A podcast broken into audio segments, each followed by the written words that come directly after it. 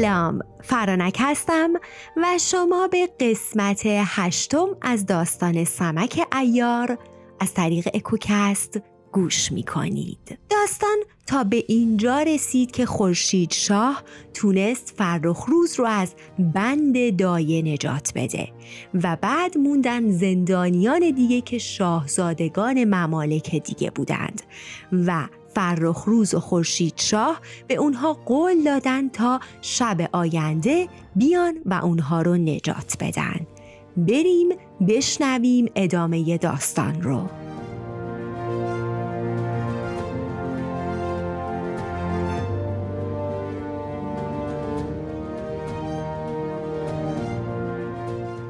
باز گردیم به داستان خورشید شاه.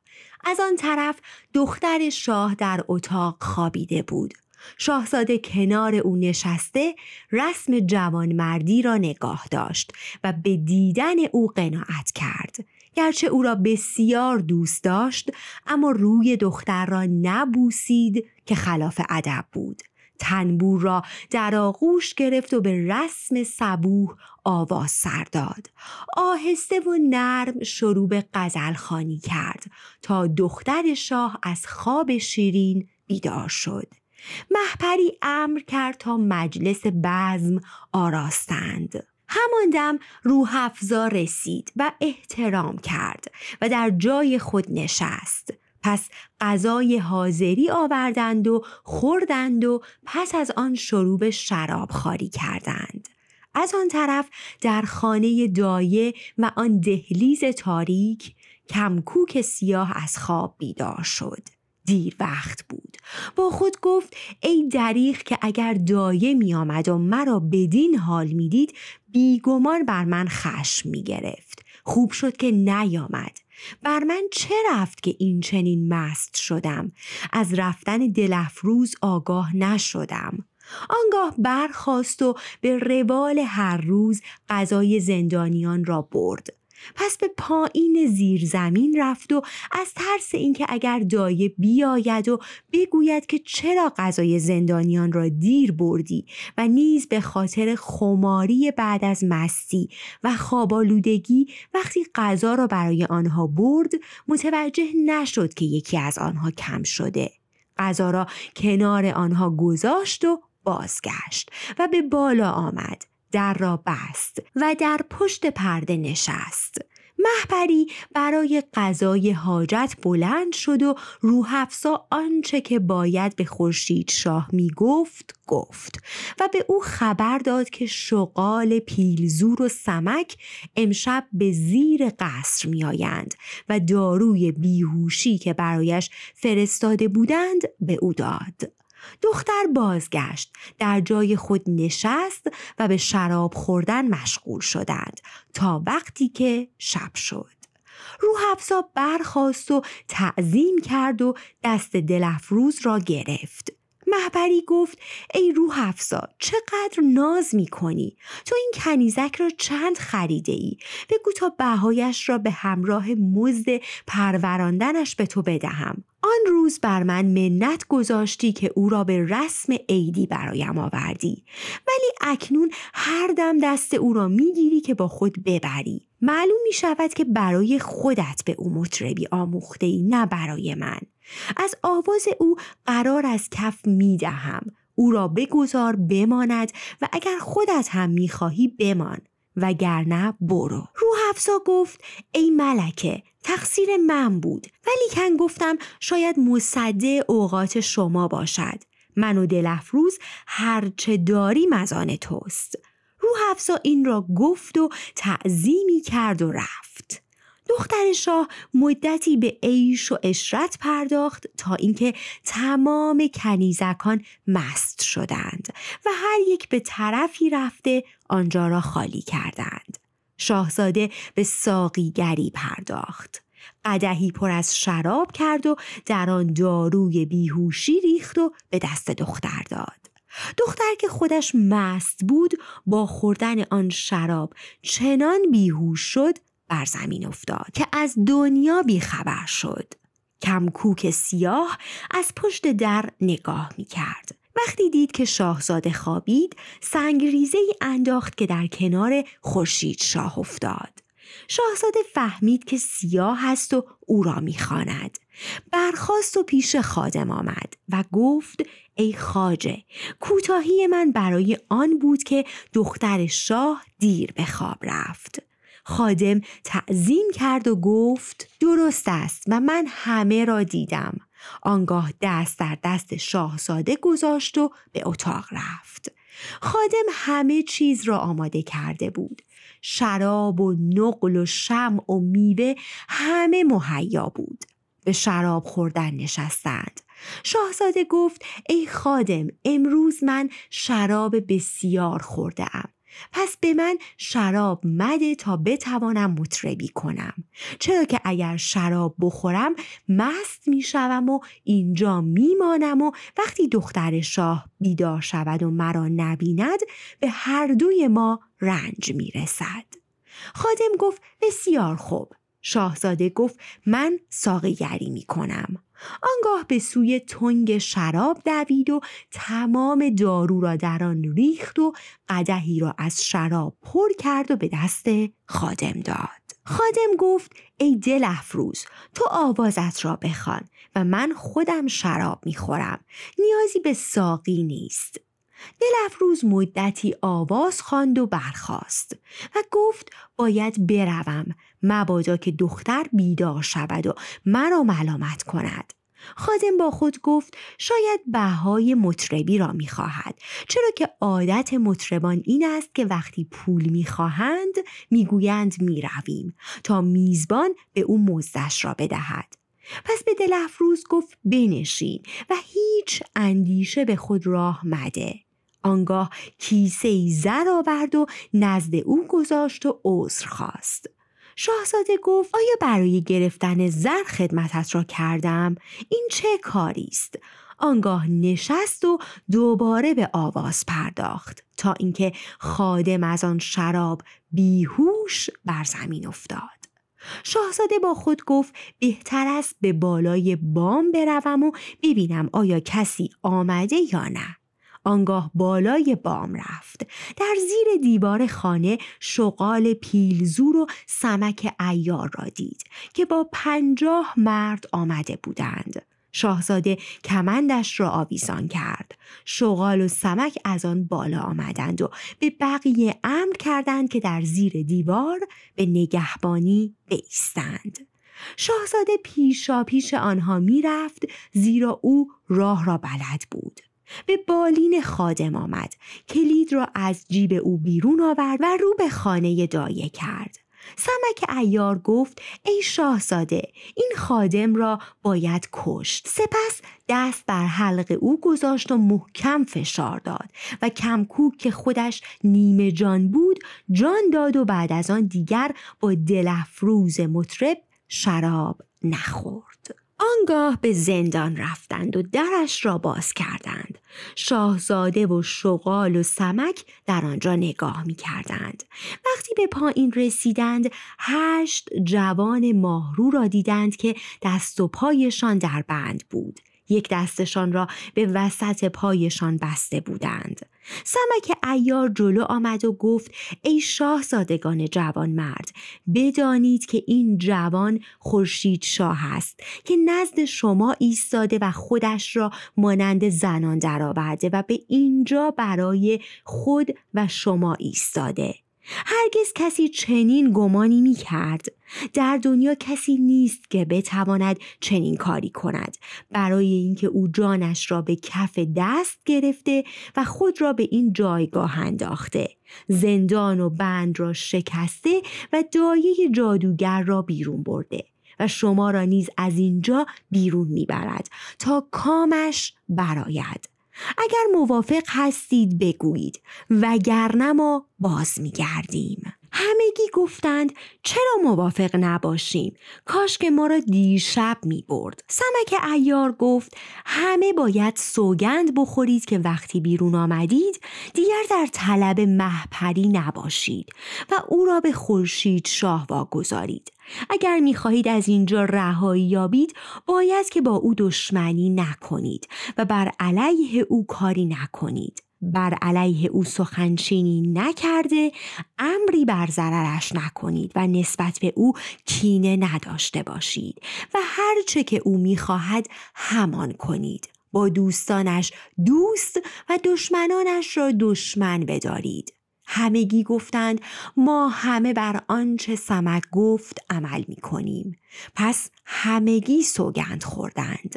سمک بند از پای آنها باز کرد و آنان را بیرون برد. شاهزاده می‌خواست که به بالای بام برود. سمک گفت باید ما از در خانه بیرون برویم زیرا با این کمند اگر همه بخواهند پایین بروند کار بر ما دشوار می شود و نمی‌دانم چه پیش آید. پس رو به در سرا نهادند. دربان را با دو سه خدمتکار دیدند. همه را سر بریدند و در را باز کرده و به سلامت بیرون رفتند. خورشید شاه نیز با آنها تا خانه جوان مردان رفت. فرخ روز دایه را عذاب می‌داد. وقتی فرخ روز آنها را دید گفت ای پیر جادوگر بینگر که این بندیان چگونه بیرون آمدند؟ بندیان وقتی دایه را به آن حال و روز دیدند شاد شدند. دایه نگاه کرد و بندیان را دید و حیرت کرد. چیزی نمی توانست بگوید.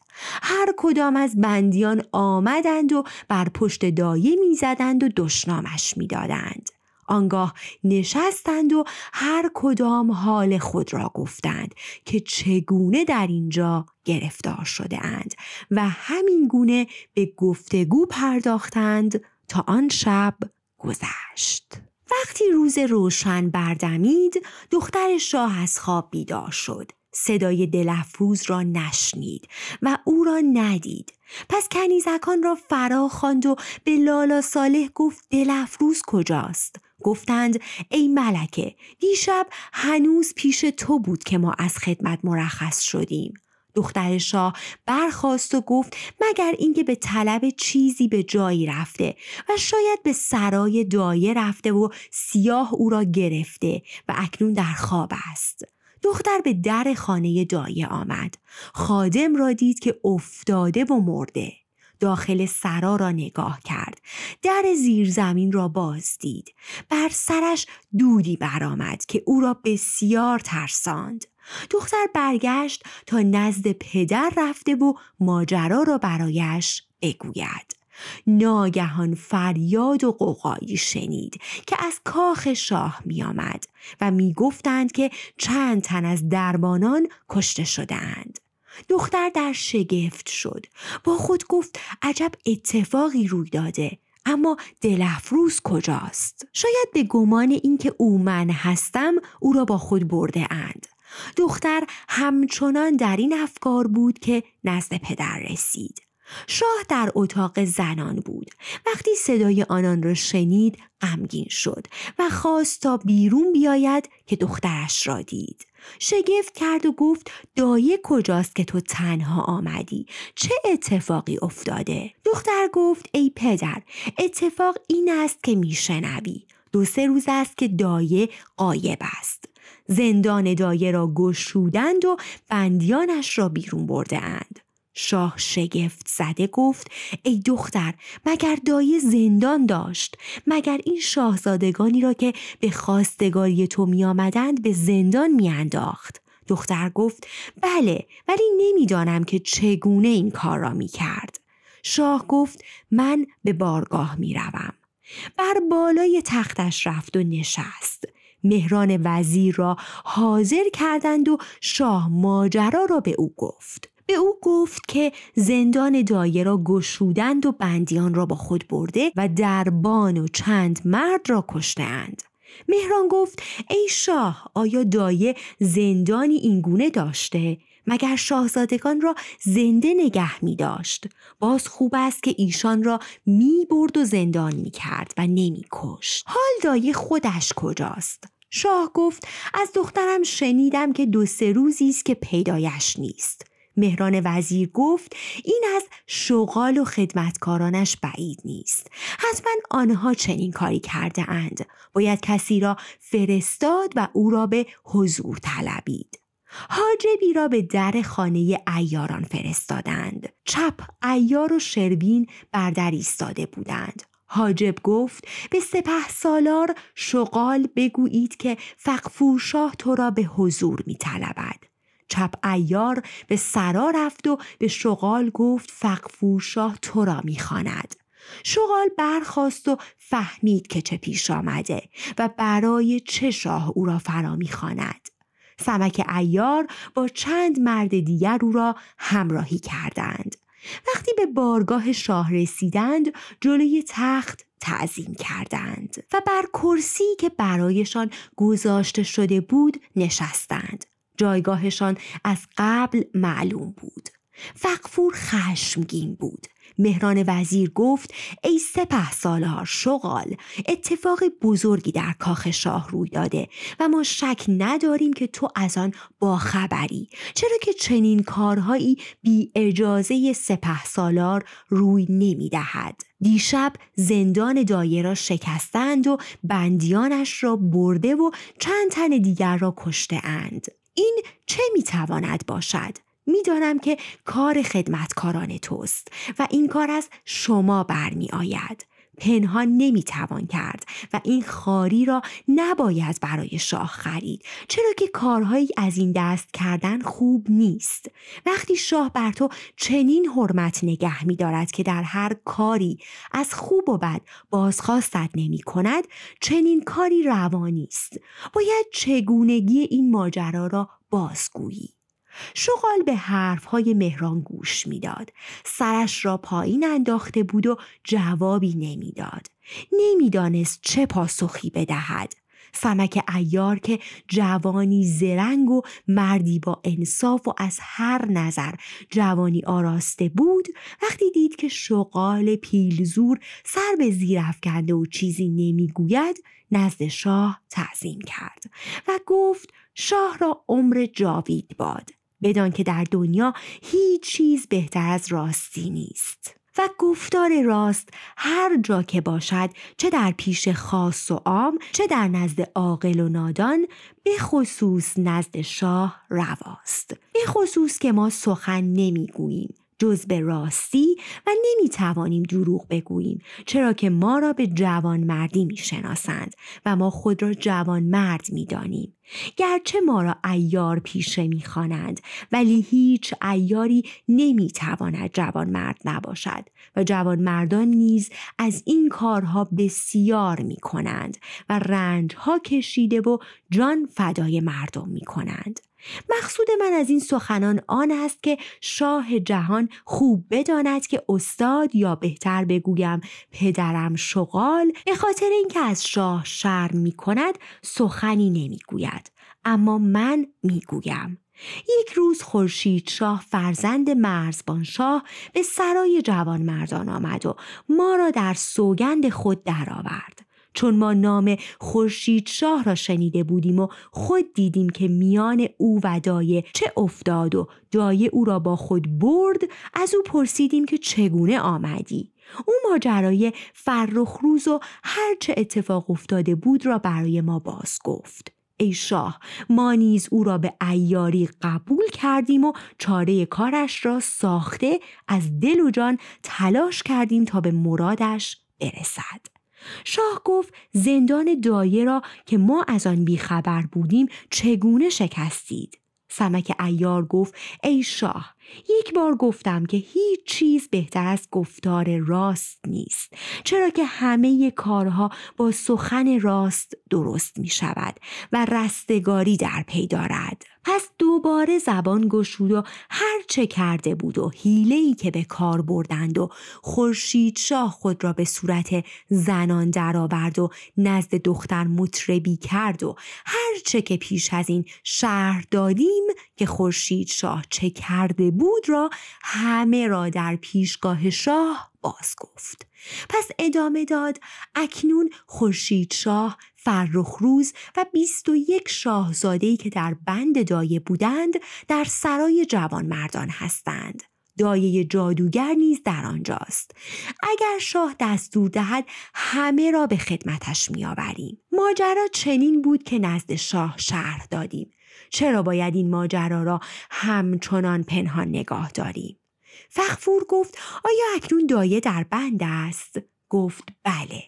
شاه و مهران وزیر در کار پهلوانان حیران مانده و از این اتفاق و کار آنان در شگفت بودند. شاه گفت بروید و آنها را به اینجا بیاورید.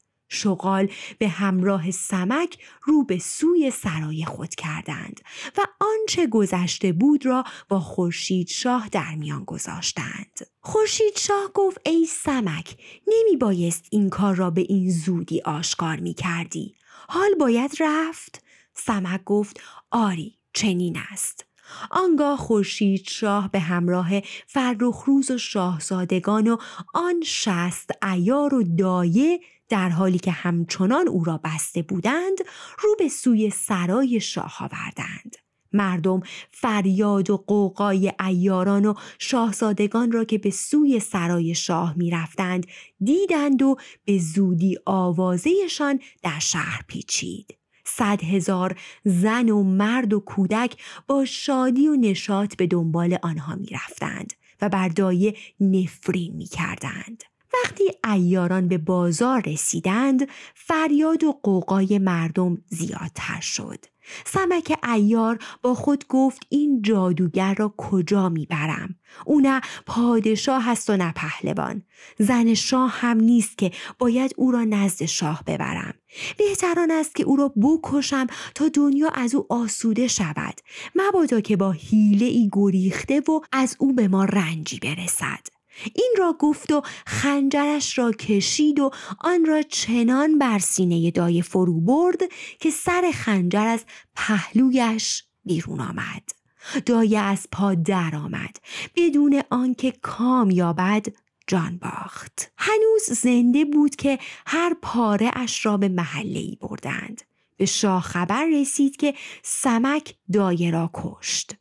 شاه شاد شد و گفت از دست این جادوگر خلاص شدم. شاه بر تخت و مهران وزیر در طرف راستش نشسته و عمرای دولت نیز هر کدام بر جای خود حضور داشتند که شغال داخل شد. در حالی که دست خورشید شاه را در دست گرفته بود تعظیم کرد. فخفور شاه به خورشید شاه نگاه کرد. او را با فر ایزدی دید فرخ روز نیز با او بود. شاه به هر دو نگاه کرد و شگفت کرد و گفت ما تا کنون نه دیده و نه این چنین شنیده بودیم. آنگاه شاه امر کرد تا دیگر ایاران را که ایستاده و سر به زیر افکنده بودند بنشانند. همان دم چنان که رسم و آین پادشاهان بود سفره گستردند. صدای فریاد و قوقا به درون کاخ شاه رسید. لالا صالح نزد محپری رفت و گفت ای ملکه خورشید شاه را آوردند و دایه را کشتند. محپری از جای برخاست و گفت چگونه؟ لالا گفت ای ملکه تمام این کارها را خورشید شاه کرده و زندان را او شکسته و زندانیان را بیرون آورده. محپری گفت خورشید شاه چگونه از زندان بیرون آمد و این کار را چگونه کرد؟ خادم گفت ای ملکه خورشید شاه در زندان نبود. دل افروز مطرب همان خورشید شاه بود که روح او را به رسم عیدی پیش تو آورد. محپری وقتی فهمید که مطرب او خورشید شاه بود ترسید. با خود گفت او کاری جوان مردانه کرد چرا که من تنها نزدش افتاده بودم و او حتی نگاه بد هم به من نکرد. محپری هوس کرده بود که اگر مردی پیدا شود با او به اشرت درآمیزد. اکنون این هوس او به عشق تبدیل شده بود. ریشه وسال در دل محپری جوانه زد و به واسطه آن از نیرنگ روحفزا یادی نکرد. گفت ای لالا صالح خورشید شاه کجا رفت؟ لالا گفت ای ملکه او در بارگاه شاه است. اگر می‌خواهی برخیز و برویم که او را ببینی و بدانیم که آیا او همان دلفروز است یا نه. دختر از آنجایی که عشق خورشید شاه بر او چیره شده بود برخاست. عشق شاهزاده هر آن در دل محپری شاخهای نو می رویاند. پنجره مقابل پنجره بارگاه بود. محپری آمد و کنار آن پنجره نشست و مشغول نگاه کردن شد. دلفروز را نمی‌دید و خورشید شاه را نمی شناخت. آنها مشغول خوردن غذا بودند. وقتی از خوردن دست کشیدند مجلس بزمی آراستند و ساقیان جامهای شراب را به گردش درآوردند و مطربان آوازهای شاد میخواندند. خداوند چنین تقدیر کرد که مهران وزیر پسری به نام قابض داشت که پهلوانی به کمال بود. او نیز عاشق محپری بود. ولی برای اینکه می‌دید دایه با دیگر بزرگان چه می کند عشقش را بر زبان نمی آورد آن موقع که کشته شدن دایه بر همگان معلوم شد در بارگاه نزد پدر آمد و زمین ادب بوسید و آنگاه به سختی گریست و گفت ای بزرگوار حال مرا میدانی که مدتی دراز است که من دختر شاه را می‌خواهم و در عشقش می سوزم. تا کنون از ترس دایه نمی گفتم. حال دایه به دست خورشید شاه از بین رفت و بیگمان او دختر شاه را خواستگاری می کند. مگذار که بیگانه ای بیاید و دختر را با خود ببرد. چاره بیاندیش و دختر را از دست آنها بیرون بیاور.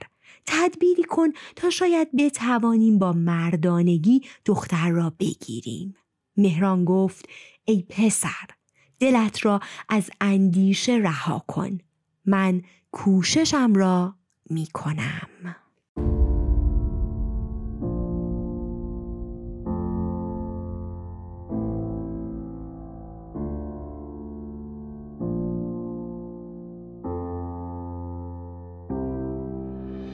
داستان رو تا اینجا نگه میداریم.